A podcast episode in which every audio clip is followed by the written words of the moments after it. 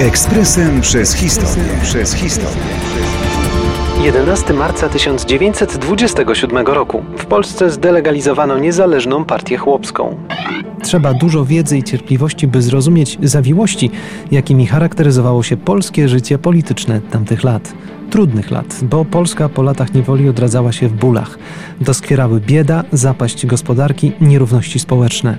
Biorąc pod uwagę realia, trudno by było inaczej. Niezależna Partia Chłopska została założona przez posłów PSL Wyzwolenie, ugrupowania o lewicowych, choć nieskrajnych poglądach. Założycielom NPC-u bliżej jednak było do poglądów komunistycznych niż jakichkolwiek innych, stąd odejście od macierzystej partii i stworzenie nowej, radykalnej. Nowe ciało partyjne było w swej istocie komunistyczną agendą, działającą na rzecz ZSRR. No bo jak inaczej wytłumaczyć kluczowe postulaty nowej partii? No to wymieńmy je.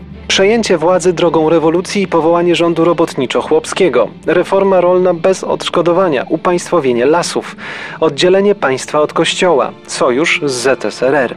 W momencie największej popularności partia liczyła około 20 tysięcy członków. Co ciekawe, przez krótki czas jednym z nich był Władysław Gomułka, późniejszy pierwszy sekretarz KC PZPR.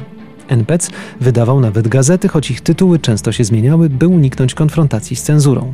Niezależny chłop, niezależny oracz, walka ludu. Wystarczy prześledzić nagłówki tych prasowych tytułów, by wiedzieć, jakie były pobudki ludzi je tworzących. W marcu 1927 roku władze powiedziały dość. Partia została oficjalnie zdelegalizowana.